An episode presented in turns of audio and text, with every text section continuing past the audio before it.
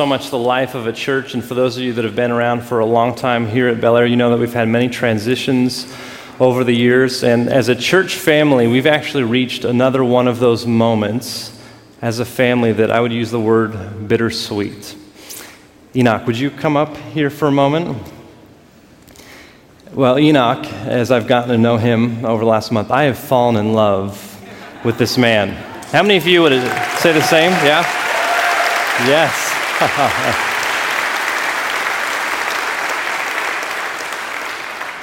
that was quick. After only a month, I already fall in love with you.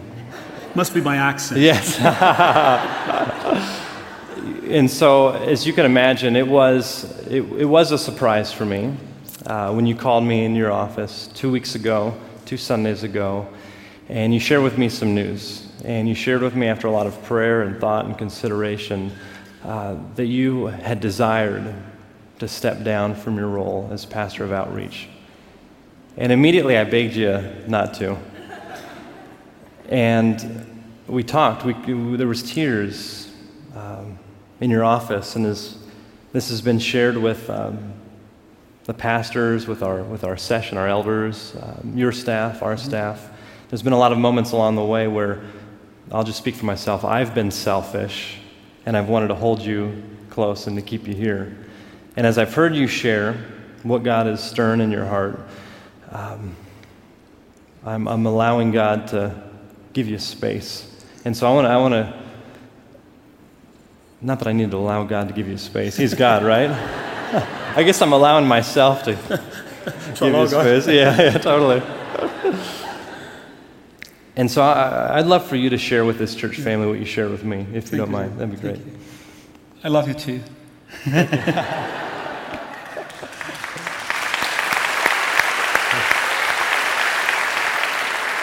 You know, God called me into ministry when I was about 15 years ago, 15 years old, which means more than 30 years ago.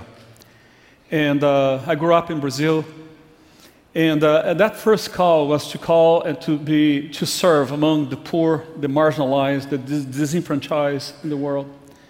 And uh, when I was 19 years old, my denomination in Brazil sent me to plant new churches in the northern part of Brazil. And uh, in the place that was very poor. To get there was two and a half days on a horseback to get to that region. And I went there. I tell you, some geographic areas of my body was hurting when I got there, but I did anyway. we planted churches and established the presence of the kingdom of God in that region. And so many years later, God is taking me from place to place to continue to serve, to serve Him.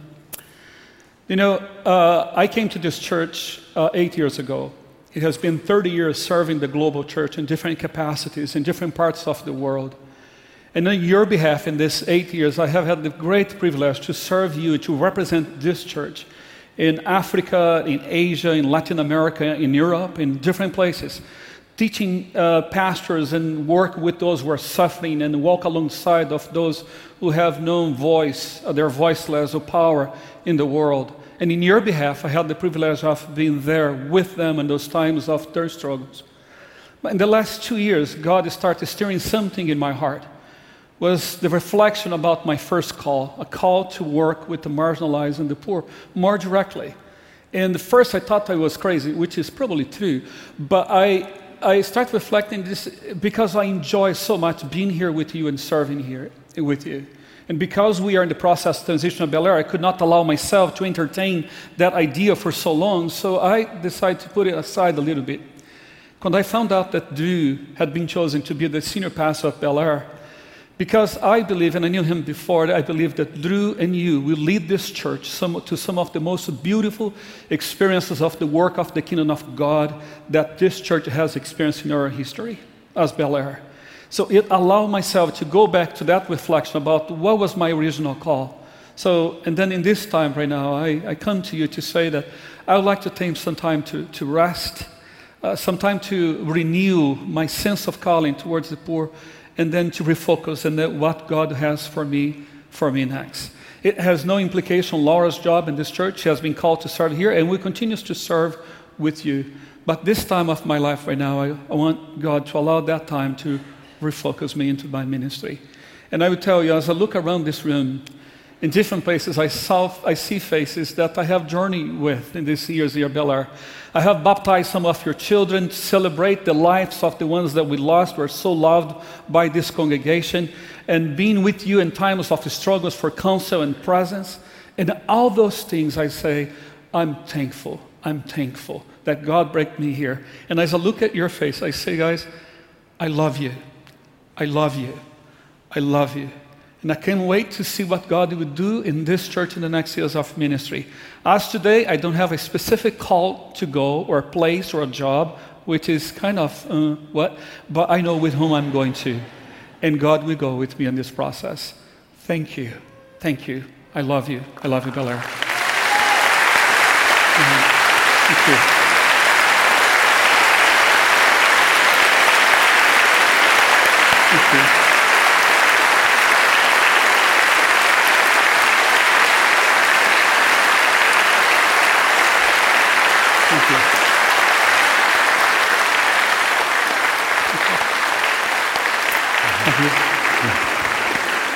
Now, Enoch, I shared with the nine o'clock, which did the same thing, by the way, that that was just the tip of the iceberg of the emotions and the thankfulness and the thoughts and the feelings that this family has towards you. And if I can experience that for a month, I can't imagine what it's been like for those who have walked alongside you for the last eight years. So for that, we are so thankful. And I know that right now, that those in this room are exactly where I was at about 7:35 p.m. two Sundays ago. There's questions, there's, there's emotions, there's thoughts. Uh, and perhaps one of the questions is, well, well I want to I wanna hug Enoch. I want to I wanna, I wanna tell him, you know, that I'm thankful for him. I want to tell him stories. I want to let you know that we've uh, planned a day. It's, it's a day that you've uh, shared with us as the best day for you, June 22nd. After the 11 o'clock service, we'll give you more details. It's going to be a great time where we can honor and celebrate and thank Enoch for his tremendous service. We'll also be available right uh, afterwards. But you were there for what, 40 minutes afterwards? So just know that we've got another day planned. You don't have to cram it all in today. But also, I imagine there's other questions like, well, wait a second, I'm going on a mission trip and you oversee this department, or, you know, I've given to a, a need or a project. What's, what's going to happen? What's going to happen in the outreach department? And I want to let you know that first, there's a phenomenal team around Enoch uh, of both staff and lay leadership. Also, that we've, from this moment that he shared with me, began praying through and thinking through how we can, in the short term, come up with some solutions to some of these short term needs. And I want you to know that we have the, the smartest minds here at Bel Air solving those issues. So uh, we're confident that nothing's going to get dropped Amen. in this transition. You won't let that. You haven't let that. And, and so, in your, even in your transition out, I know that we're not going to have that. So, I imagine there's a lot more questions. One of the questions was, What did I do, Enoch? A month in, what did I do? And, and you assured me that uh, there's nothing. Absolutely. And, um, but the selfish part of me wants you to stay. And so I'm going to say that publicly. But at the same time, this image that I've shared with you is I see you letting go of this role and normally it's easier to celebrate if you're grabbing onto a new role at the same time. You know, I left my church and I came here. It's easier to celebrate, but I see you letting go of this role, but you're lifting up empty hands of faith, asking God, what's next? And when I see you do that, it actually it, it humbles me, it inspires me. You've had so much integrity through this, and um, I think even in your transition, you are leading well. So I want to thank you for that. Can we, can we pray for this man right now in this moment? If you would, would you put your hands out if you are comfortable, just as a sign that we're praying to our one God as one voice together? God, I thank you for Enoch. I thank you so much for his service and his faithfulness, how you've used him in tremendous ways, ways that even he doesn't even know. God, I pray that you would bless him in this new season as he rests, refocuses, and, and renews uh, the areas in his life that you desire. And God, I thank you that as he lifts up those empty hands of faith, that God, you have already held on to him. God, I'm so thankful that you start good works and you finish them. Amen. That God, you call people to follow you, and that call never changes. So as he follows you, and as Laura serves uh, not only um, in this church, but also uh, as Enoch's wife, I pray blessing for, for that marriage that entire family. May we be a church that loves them, And at the same time, God allows you to lead them in ways uh, that are even beyond what we could ask or imagine. We thank you for Enoch. We thank you for his service. And we thank you, God, that you are the God who doesn't change. In Jesus' name we pray. Amen. Amen. God bless you. Why don't we thank Enoch again as he, a seat?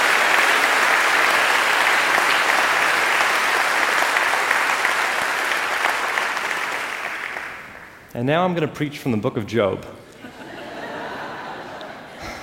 there is so much emotion that I have un- under the surface. You know, I come into this weekend knowing that we were going to announce this, um, about to preach from the book of Job. Um, yesterday, my son ran for the first time into a kitchen countertop. He's got a big gash, and, and oh, just seeing him cry and, and going through all that yesterday.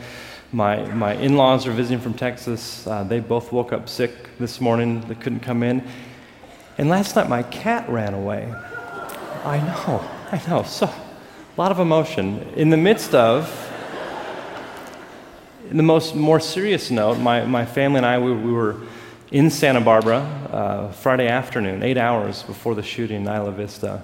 Uh, we came back, we found out news of that, and I imagine many of you your heart and mind is spinning. Uh, even one of the young victims, a young lady, uh, graduated from the high school right down the street from me, from Westlake High School. I knew her peers, didn't know her. Uh, so close to home. And as we come into this room, we might philosophically ask the questions God, why do you allow pain and suffering? Or perhaps someone's coming in the room personally asking God, why are you allowing pain and suffering in my life at this moment? Why now? Well, I'm going to tell you that we're going to find some tremendous hope and actually an answer to that question of why, perhaps in a way that we haven't found before. And as a reminder for those that haven't been part of this series, we're, we're doing a 10 week series called Emmaus, where we're t- starting with the same New Testament text of Scripture. And that, in many ways, is our doorway into the Old Testament, where we take a look at 10 different Old Testament stories, and now actually they point to Jesus. So today we're going to read through that Emmaus story, not through a translation, but a paraphrase of the Bible by Eugene Peterson. He was a retired pastor who wrote the message. So why don't you hear these words of God? I'm going to read them to you, and then after that, I'm going to pray. This is God's word. That same day, two of them were walking to the village Emmaus, about seven miles out of Jerusalem. They were deep in conversation, going over all these things that had happened. In the middle of their talk and questions, Jesus came up and walked along with them, but they were not able to recognize who he was.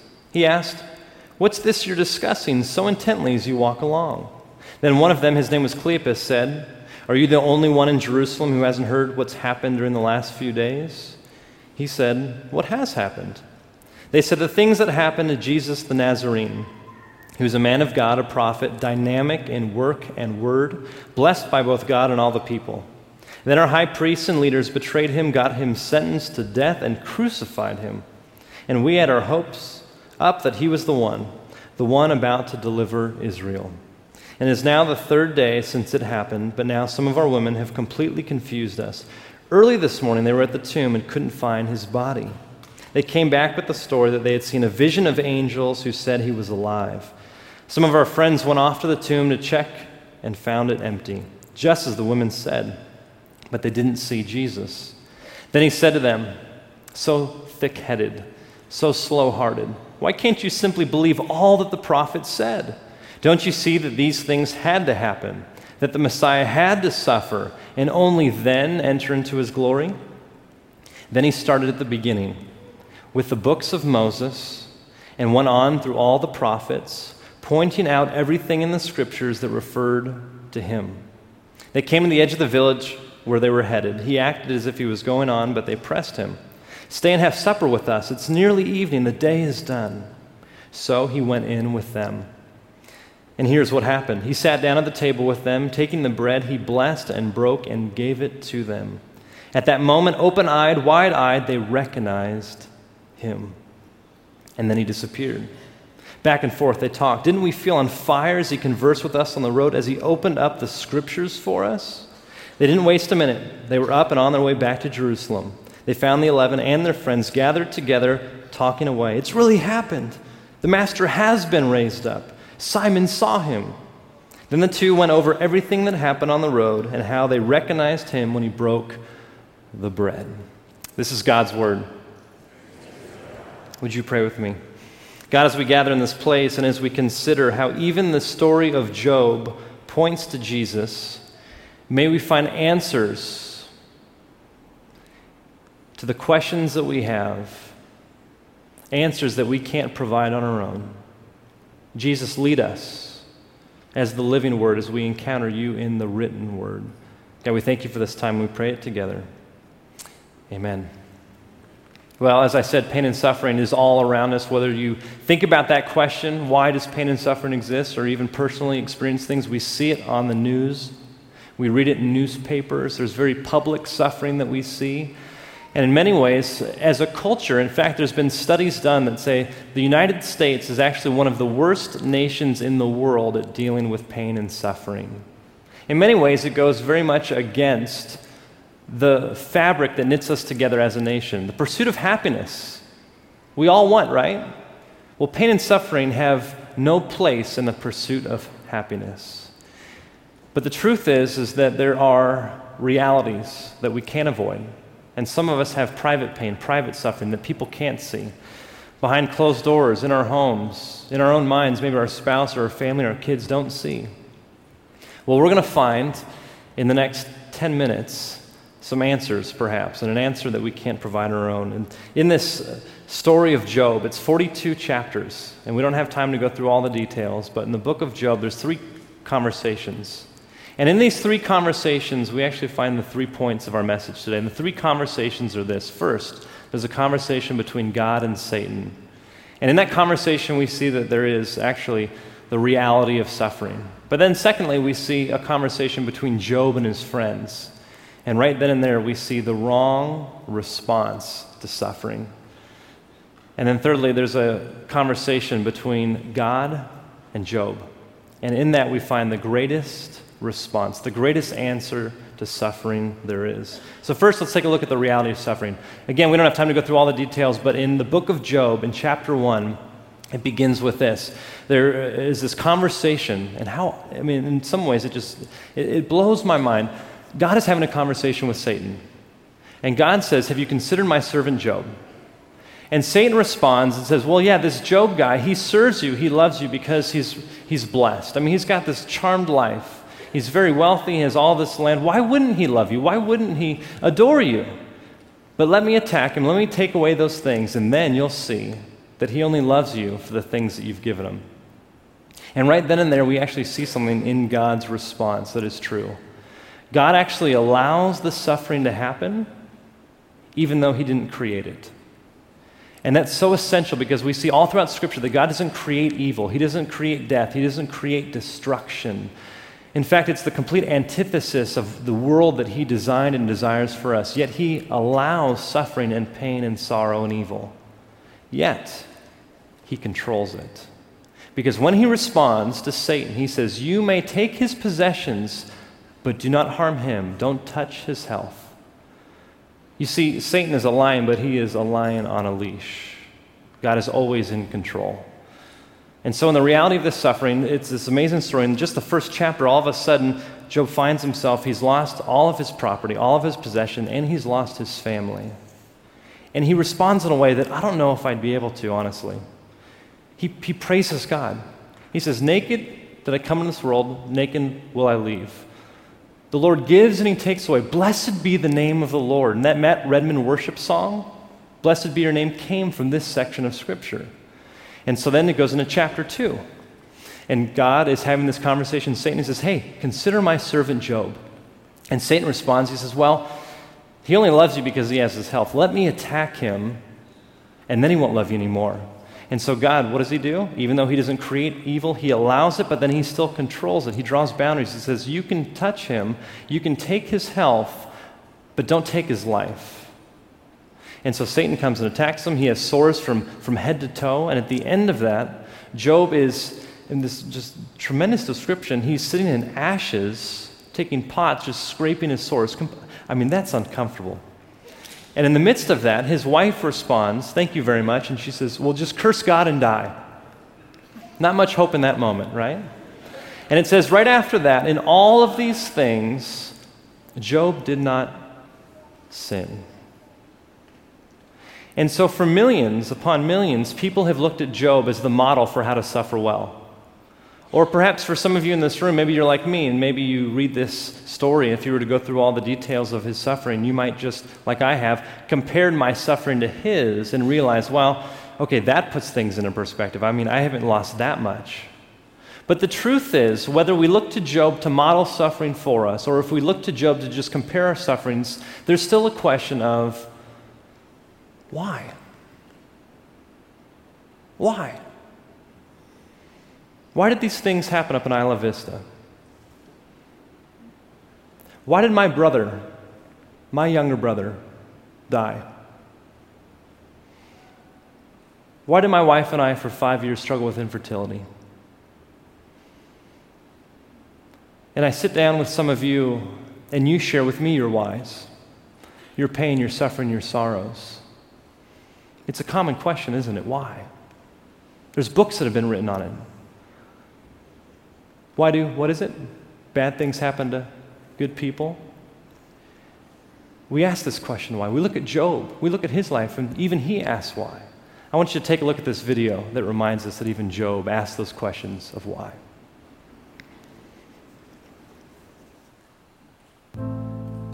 Please welcome to Club Emmaus, Job.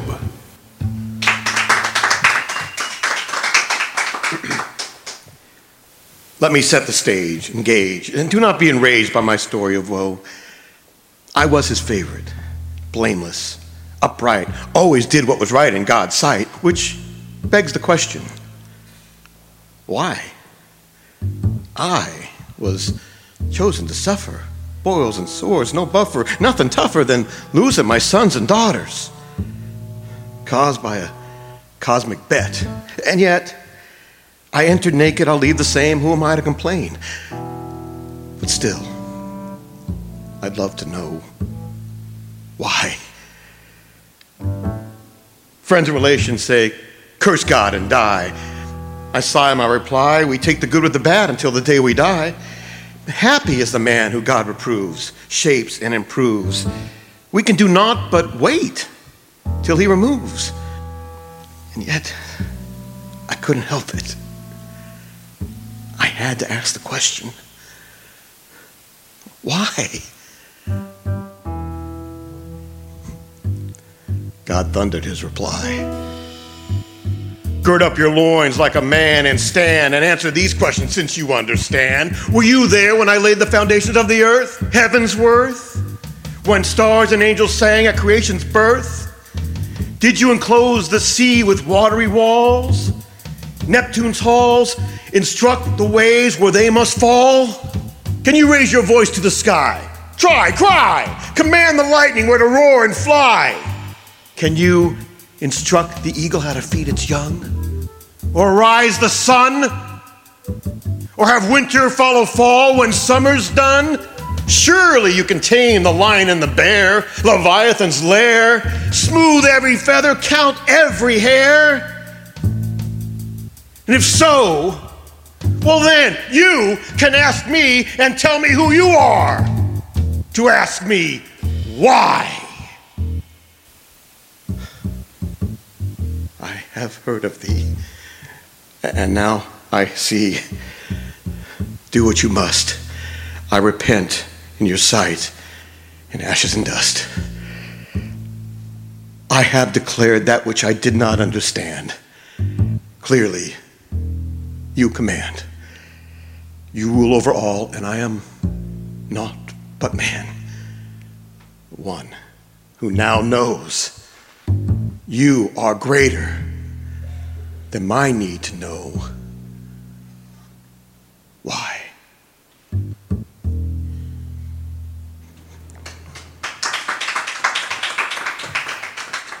That question of why is an important question. In fact, Scripture actually invites us to ask that question why. Job asked that question why. King David asked those questions of why. Even Jesus on the cross asked that question of why. You see, it's not wrong for us to ask why.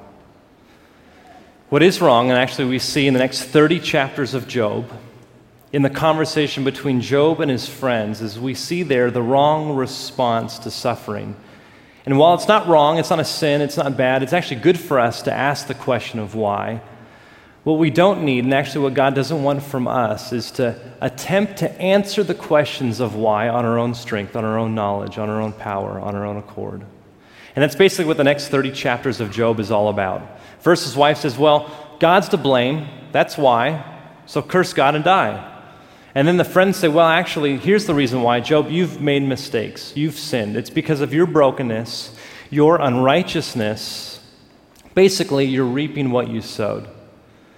And many of us, we don't realize we do this. We fall into that trap all the time.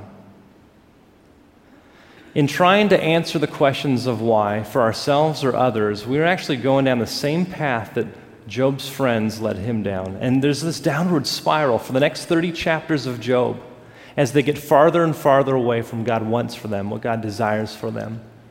You see, it's easy for us when somebody's suffering to say, oh, well, the reason why is this. Or if you just pray more, then God will get you out of it. Or if you just show up to church more, then God will actually fix it. That's not at all what Scripture says. You see very clearly that in this 30 chapters, God is still inviting us to ask the question of why, yet at the same time, He never wants us to attempt to answer that question of why on our own strength, on our own power, on our own knowledge. You see, when we do, and when we try to do that, there's a reason why we do that. Because if we have an answer to the question why, then we can hold on to that thing. And I want you to think about this just rationally for a moment. Let's say when I found out my brother died from an accident, if I had the question why, I, I, would just hold on to that. I would put all my hope in that, that, that answer. Or if I knew exactly why for five years my wife and I struggled with infertility, if I knew exactly why, I, I would hold on to that and I would hold on to that thing. And for many of us, we cry out why. We want to know those things because we actually want to hold on to something. We want to control something. And actually, that gives us hope. That gives us, in many ways, our salvation. And if we get the answer to those questions of why that only God can answer, we'll actually hold on to something else other than God. Because actually, God does respond. He comes and He does answer that question of why, but the way He answers it is not the way that we want Him to. And the way that the Hebrew language, it's so beautiful.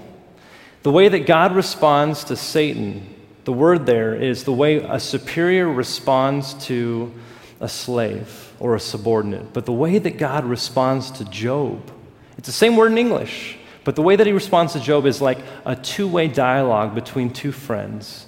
So in this whirlwind, God responds to Job, and you heard a, just a snapshot of it there. And basically, he doesn't say why. All he does is reveal himself to Job. And he stretches the limits of human language to describe the power and the might and the glory of who God is. In the midst of all of that, he actually answers the question. But it's not in the way that Job wanted, it's not in the way that we want. He answers that question by revealing himself. And you see, we actually have a vantage point in human history that Job didn't. We can look back through time and we can look at all of Scripture from Genesis all the way through Revelation. We can actually see that there is actually the way, specifically, how God answers that question of why. You see, centuries later, there was another servant of the Lord who was attacked by Satan, who went to the cross, who, as Isaiah 53 says, was a man of sorrows, who bore our iniquities, who, in many ways, was much like Job in the fact that he suffered, but he was unlike Job in the fact that he truly was innocent. Do you see? If we just settle for Job, we'll have a model for how to suffer but if we look past Job to Jesus, we actually have someone who meets us in our suffering. If we just settle for Job for somebody who just we can compare our sufferings with, we'll settle for that. We need to go beyond that to Jesus, who actually carries our sufferings. Do you know that in Isaiah 53 it says that not only is Jesus a man of sorrows, but that he bears our pain, he carries our pain, he carries our sorrows, he literally carries our suffering?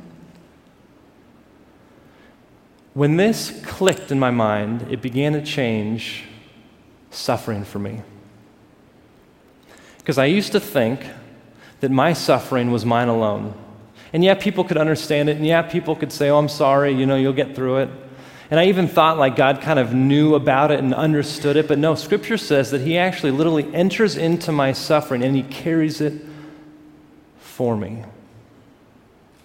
Do you believe that? That Jesus is that real?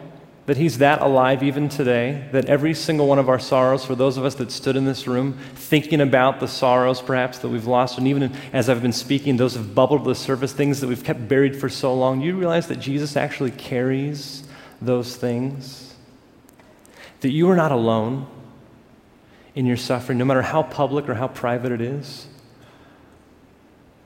You see, Jesus is truly the innocent sufferer. And he didn't just suffer on a cross. Tens of thousands have suffered by crucifixion. He suffered on a cross because he took upon himself the pain and the punishment, all the suffering of all human history. There's this moment in the X Men, which I saw last night with my family, where Charles Xavier says the greatest gift we have for humankind is this is that we can bear their pain and not break. And I imagine those disciples 2,000 years ago, when Jesus went to the cross and he was buried in a tomb, they thought he broke. But infinitely more than Charles Xavier in a fiction film called X Men, Jesus Christ burst forth from the tomb, and even all of our pain, all of our suffering did not break him and he defeated all of it. And it says in Scripture that death is swallowed up in victory. And Jesus has the last word. Not your pain, not your suffering, not your sorrow. Jesus has the last word in your life. And so, because of that, Paul says that these present sufferings are nothing compared to the indescribable glory that is yet to be revealed to us. So, what do we do in the midst of this time when we have those questions of why? Well, we recognize that Jesus walks for us and walks with us and carries our burden. Would you pray with me? God, as we allow the enormity of this truth to sink into our hearts, may we at the same time hear the truth from your word that not only you walk with us, but you rejoice over us with singing, giving us reason to believe that, God, you love us. May we give you our suffering, our sorrow, our pain. May we allow you to carry those things. And as you lighten our burden, may we see the suffering and pain around us and bear each other's burdens as well as Christ dwells richly through us. And God, may we be still as we hear these words. Amen.